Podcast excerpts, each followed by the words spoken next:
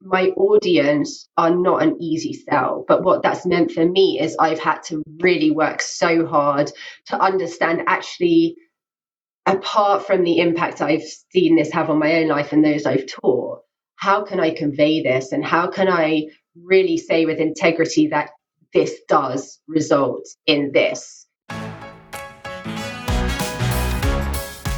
Hello and welcome to Also in Pink, the podcast all about lifestyle design, how we live, the clothes we choose, and how we organize our space. I'm your host, Alexandria Lawrence, a certified KonMari consultant and personal stylist. I'm here to guide you on your journey to live a happy, fulfilled life. Every Tuesday, you'll get new insight on what it means to live well, plus actionable tips. Redefine what's possible and create your ideal life. Our guest today is mindfulness teacher Roya Hekmatbana.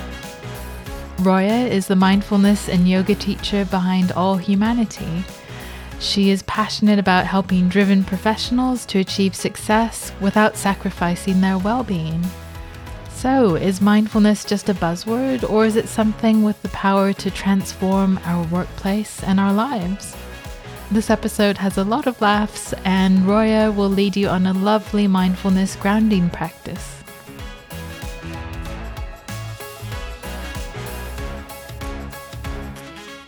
Roya, welcome. It's so lovely to see you, and thank you so much for being on the show. Well, thank you for having me. It's lovely to see you. I'm very excited. so am I. And it's been quite a while, almost exactly a year, hasn't it? And we met in rather surprising circumstances just before the pandemic hit the UK. So we both took a beauty makeup course at the London College of Style. And I think I can safely say this was an unexpected move for both of us.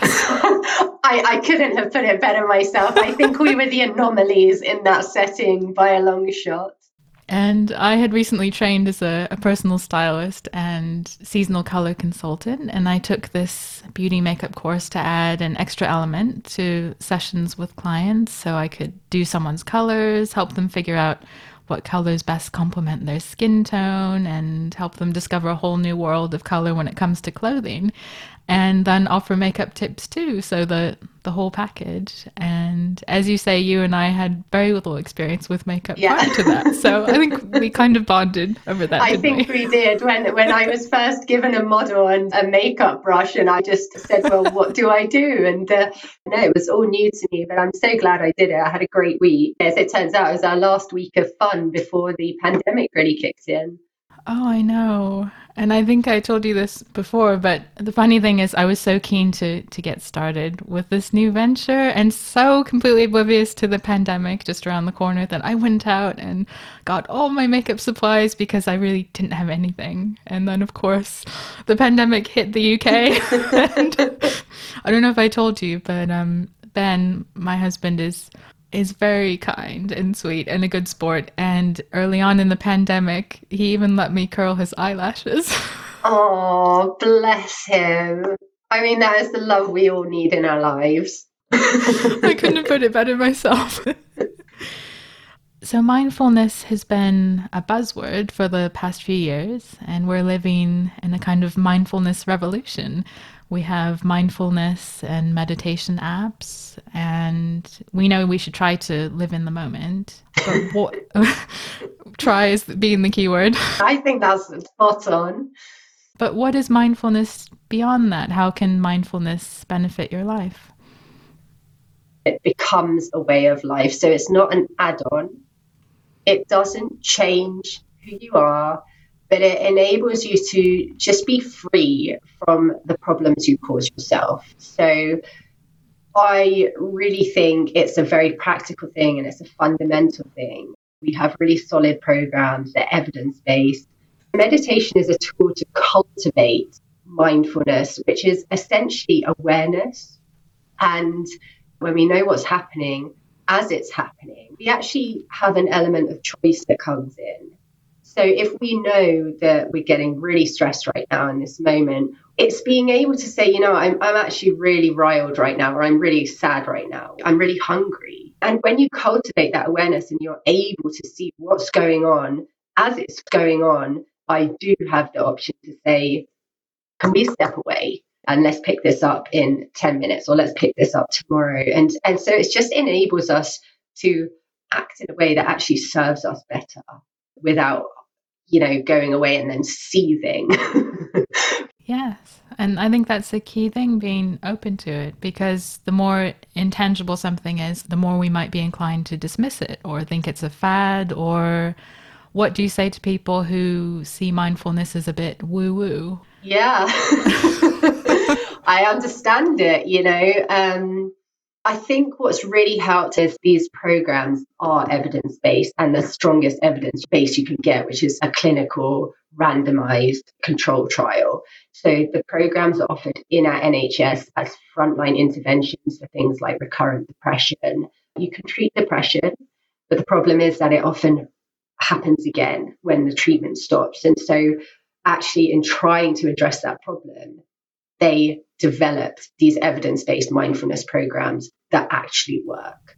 My biggest thing is I don't want you to have to suffer recurrent depression because anyone who has had depression, I myself have suffered extremely badly.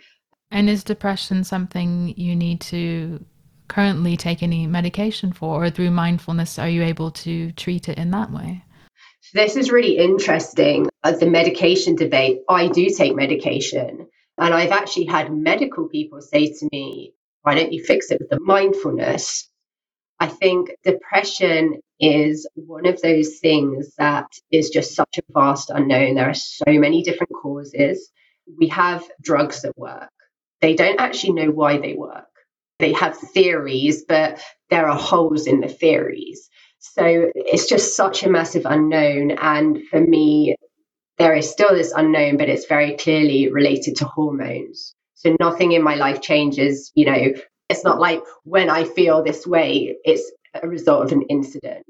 It's very clearly like certain days in my cycle cause hormone surges, presumably, that affect the way I feel. And I've found a way to get help with that and I embrace that. So I think it's just such a personal thing. If you're experiencing depression as a result of certain patterns of thinking, which is very often the cause of it, and definitely contributed to mine, and that's why I, am able to manage it so well, then yes, you can manage it with, you know, exercise, with lifestyle, with mindfulness, but it's just a very individual thing. And I would hate for anyone to feel that they failed if they need to rely on medication. It's there to help. You know, if you had a broken leg, you'd get a cast. Yes.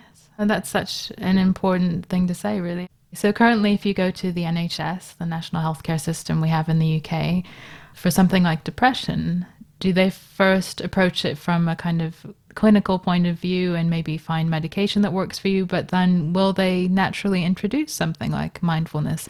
Is that part of the kind of ecosystem yet, or is that maybe more in the future? It's very much part of the current ecosystem. So everything we're seeing in the mainstream, where you said it's becoming a buzzword, is bleeding out of the clinical ecosystem. I think it was first offered in clinical settings in the 70s.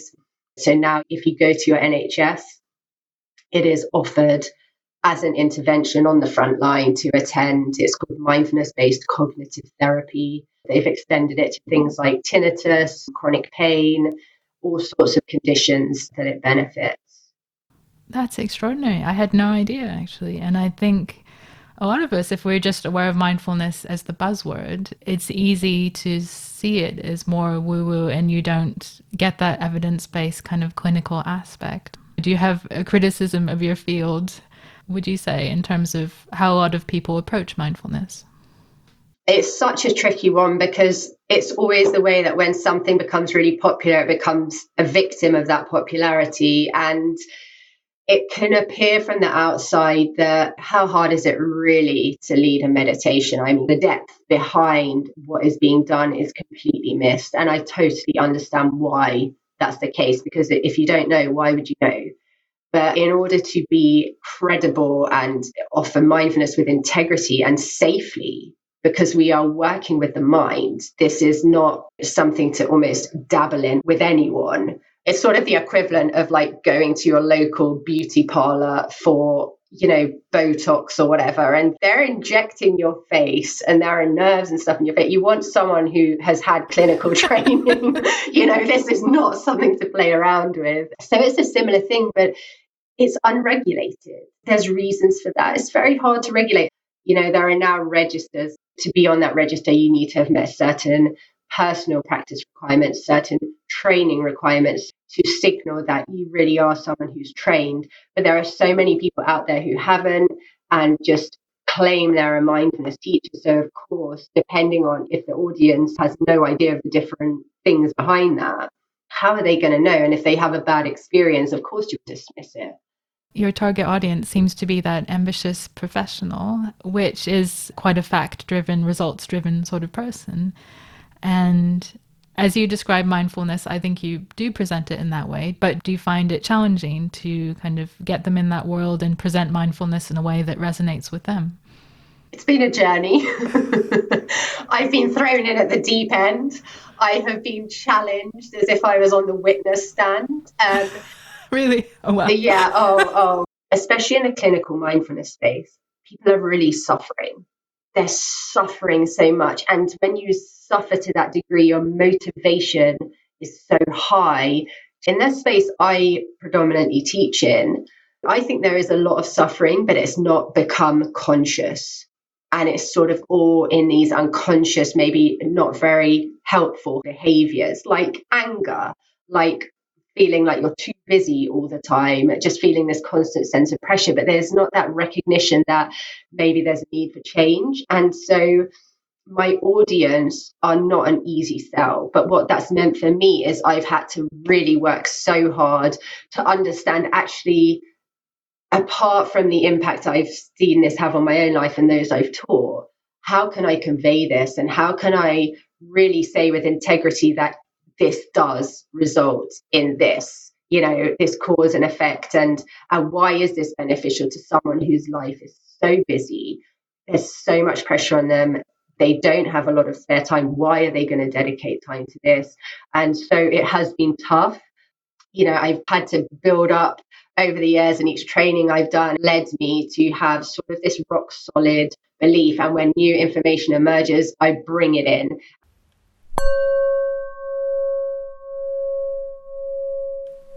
Alexandria has kindly invited me to share with you a brief practice.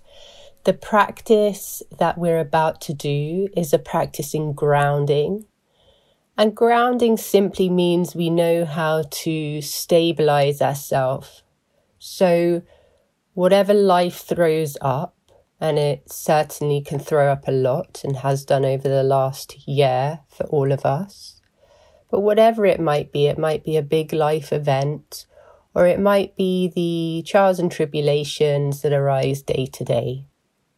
That rather than being completely knocked off course by them, we have a sense of stability within us. And we can cultivate that through these grounding practices, which are really simple.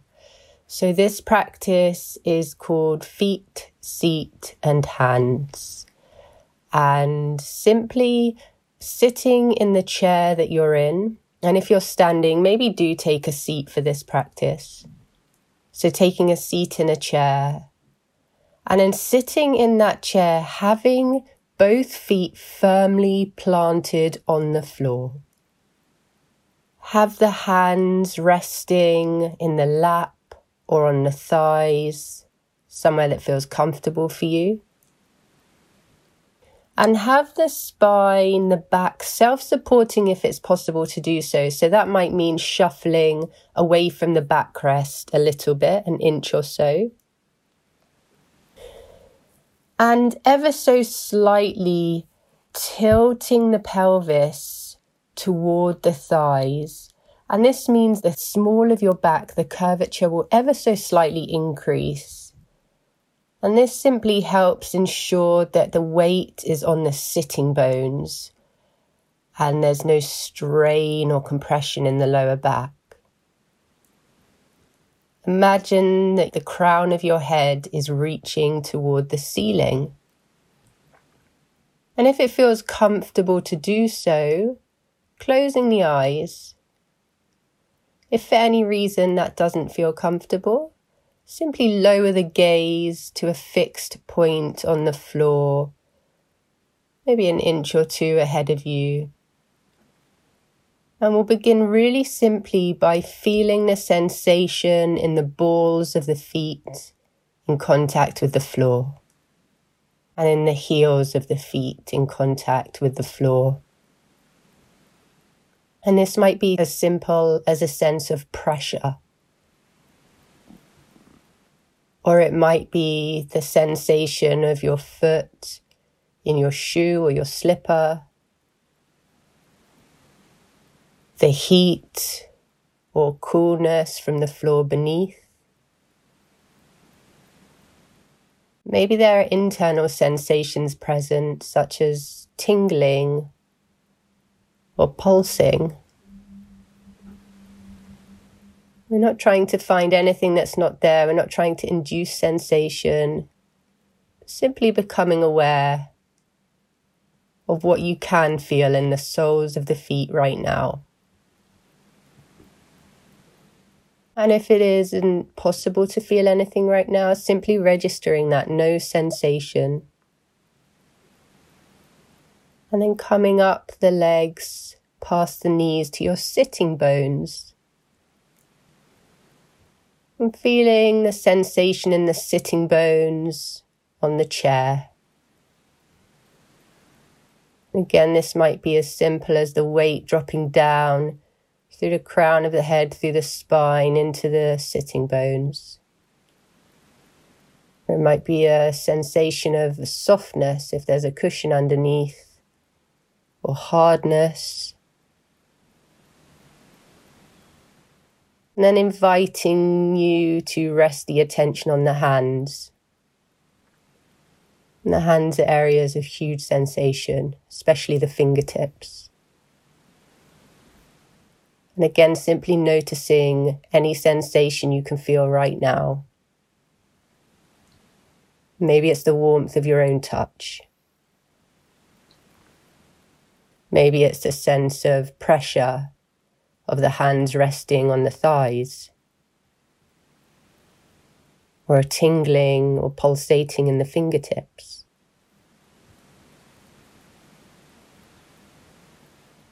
And these three points, the soles of the feet on the floor, the sitting bones in contact with the chair, the hands resting in the lap or on the legs. These three points are being drawn down by gravity. They're grounding us, they're connecting us. And they're points of clarity in the body that are always available to us. They're available to us to return to throughout our practices and throughout our days. And gently, as we start to draw the practice to a close, having the sense of the whole of you sitting here in this chair, all the way from the tips of your toes to the crown of your head. firmly in contact with the support beneath. The whole breathing being. And perhaps lifting the gaze or gently opening the eyes. Maybe you need to stretch or yawn or stand up. And just being gentle as you move out of this mode and step back into the rest of your day.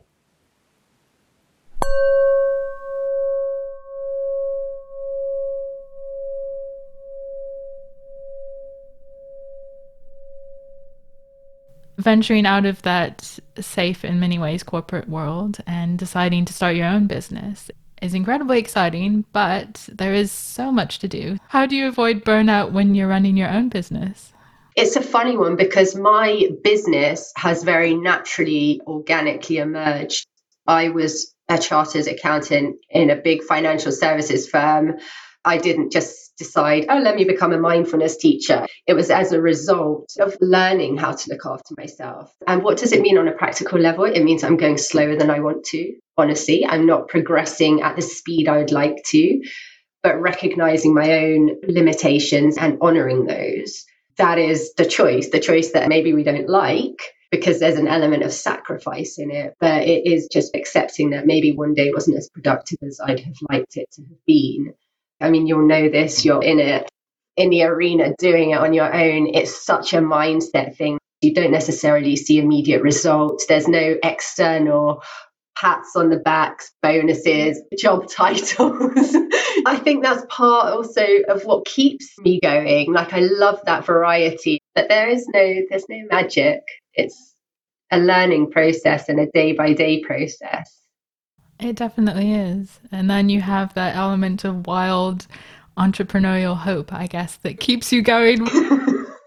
exactly. It's, I mean, it's swinging from, you know, hope to absolute despair and somehow managing to be okay with those swings. You've got to laugh at your own folly, your own bravery, your own mistakes. And sometimes that can be hard to do.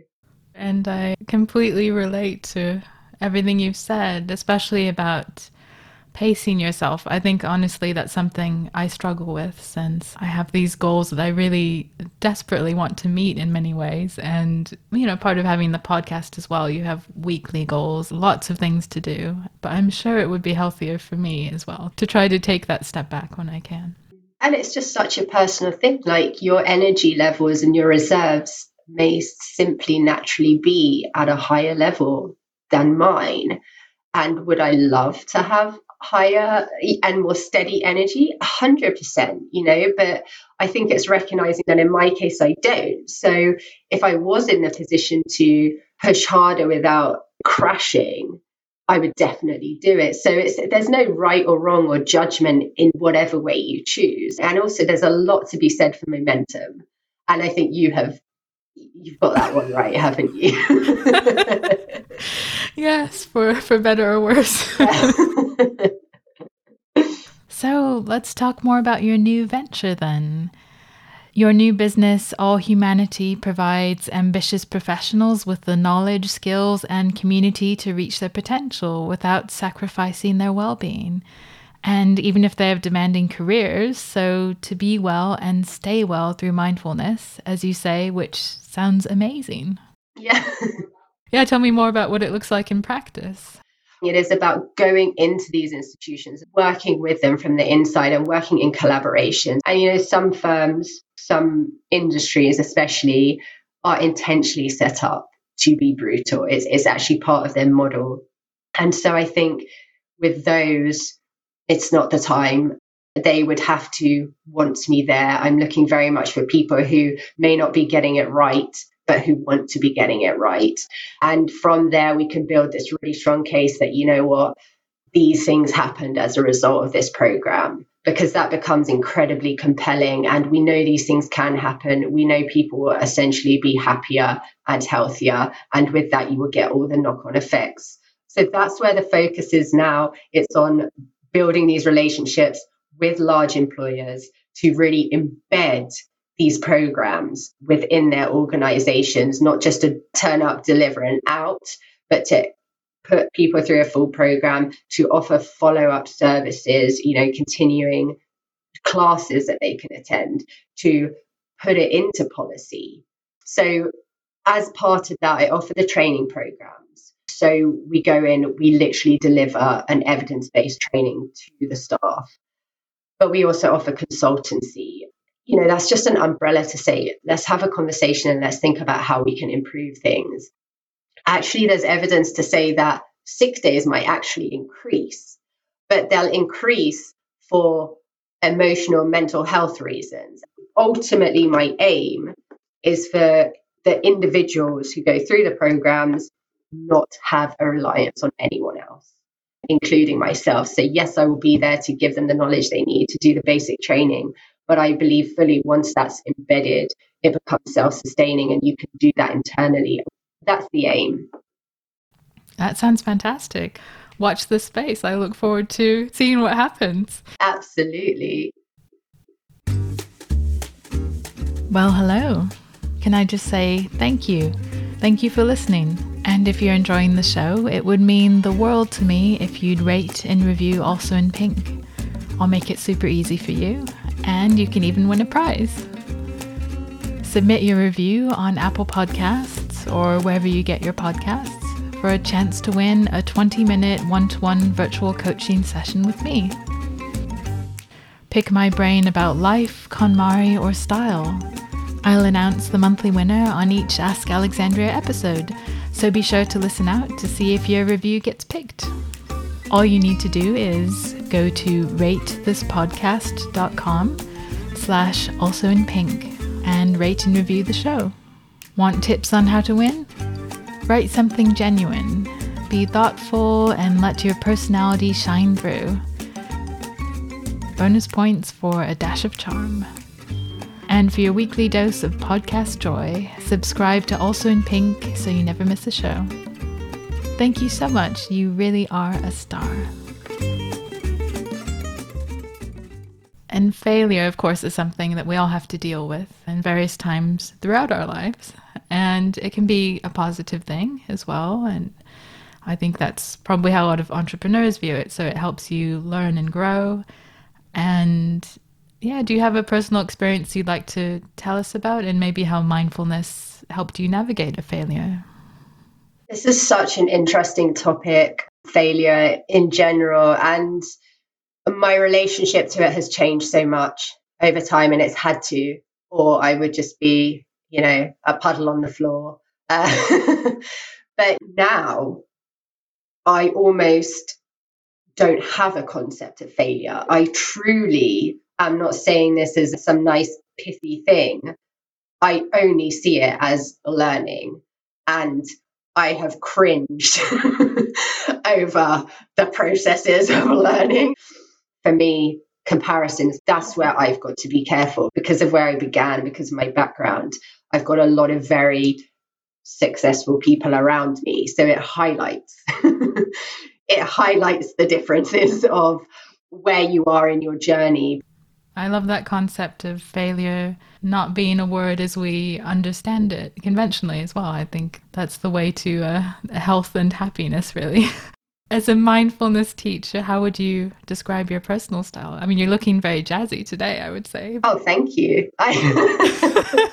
Do you go for more of a corporate look? Do you try to mirror the people you're dealing with? I absolutely do. And I think that's really important because people are receptive to people who look like them.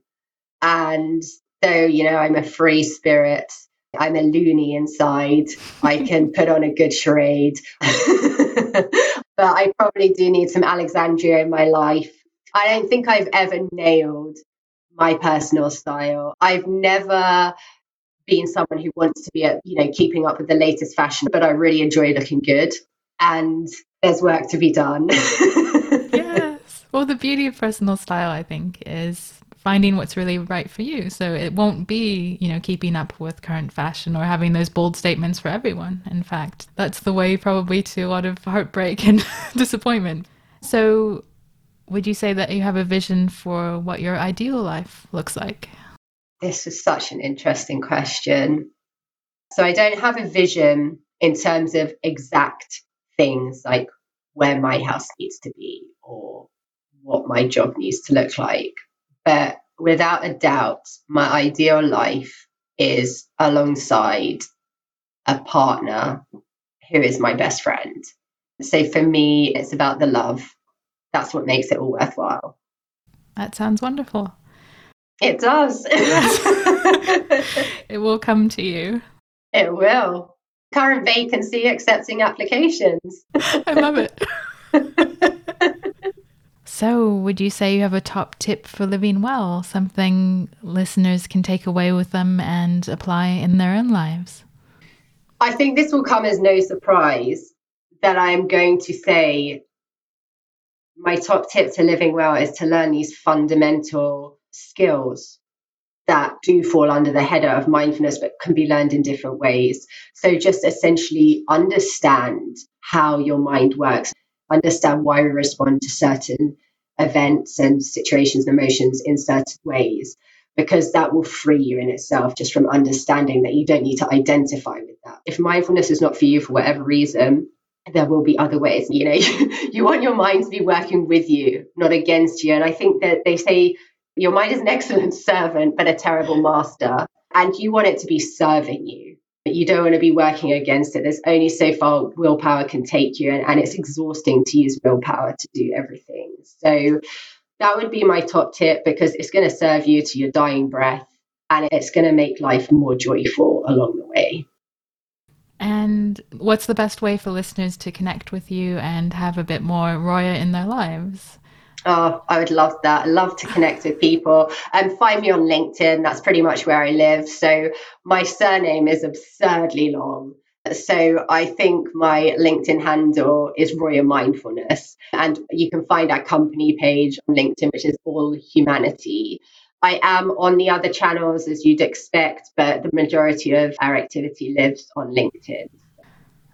And how about for people who aren't in the entrepreneurial world, who aren't companies you would actually help? How would the everyday person start to effectively learn how to use mindfulness in their life? Well, we do cater to individuals, we cater to both. So we're due to launch very shortly. The website is there, it's got full course listings, we've got great teachers, we've got classes. So if there is an area of interest there, head to the website, see what calls you, you know, and there's a kind of level for everyone. All are welcome and all is welcome. So now we've come to the finale. So I have a few quick fire questions to end the show. I feel like I need a buzzer. Slap that buzzer. So, what's your most treasured possession? And of course, no judgment. It's a diary I wrote. I went to live and work in Kenya. It was even before digital cameras. I love to write and I diarized every day. And so it's just such a special thing. And I always think if the house was on fire, that is the thing I would save because they're just such treasured memories. That's a great way of figuring out what you truly value. Yeah.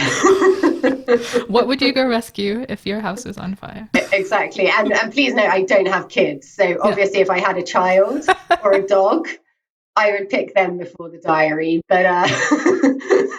and so, what's your favorite article of clothing or accessory in your current wardrobe? I can just about fit in what I'm wearing. Everything else is uh, the size has changed. I've got pandemic hips. Yeah, they're now under many layers of dairy milk and apple crumble.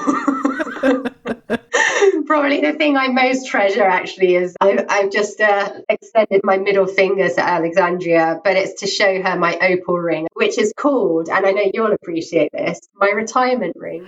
Oh, I love that. I love that. So I was gifted it on the day that I left my career behind as a retirement ring, and I really love it. It's a beautiful opal. So.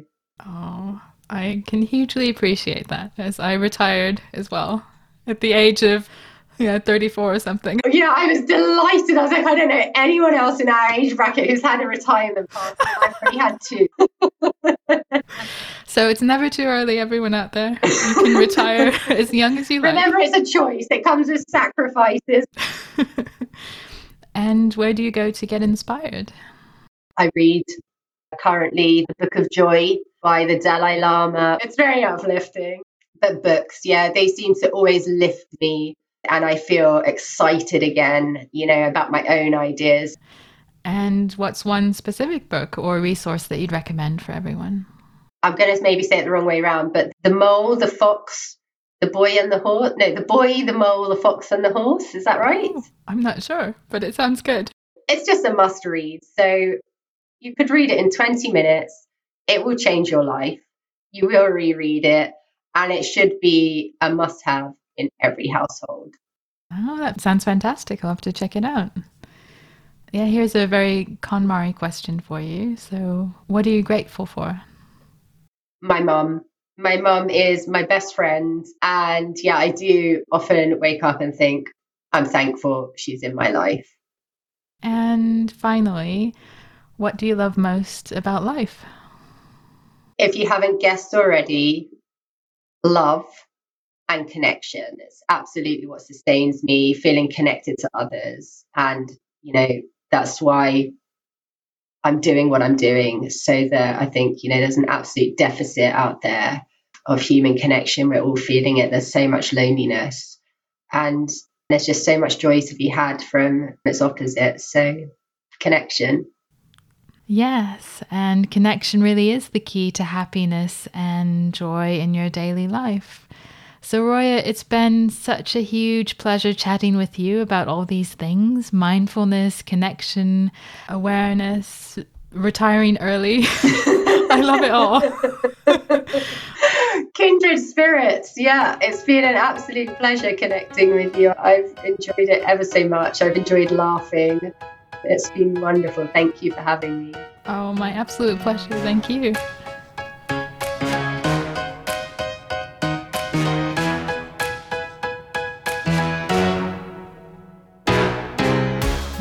Hope you enjoyed that chat with mindfulness teacher Roya Hekmatpana. Be sure to check out All Humanity, her new business, which is about to launch. All very exciting. So, here are some key takeaways from our conversation. Mindfulness is a way of life, and it goes beyond the buzzword. There's a solid evidence base that mindfulness can very much aid you and even bring joy to your life. It helps you see clearly, to know what's happening as it's happening, and it can support your mental health. Most importantly, we can all learn to better look after ourselves. Have you been experiencing any of the things we talked about in this episode? Such as, do you feel a constant sense of pressure or feel like you're too busy all the time? Do you have angry outbursts and retreat somewhere to seethe for a while? These could all be signs that something needs to change and change is always possible. That's our show then. Thank you so much for listening. I'm Alexandria, and this is Also in Pink, the podcast all about lifestyle design. If you enjoyed the show, please subscribe to Also in Pink wherever you get your podcasts. And the absolute best way to show your support is to write a review on Apple Podcasts or iTunes. This really helps more than anything to promote the show. And of course, tell all your friends. Thank you so much for your support. Until next time, have a wonderful week. Redefine what's possible and create your ideal life.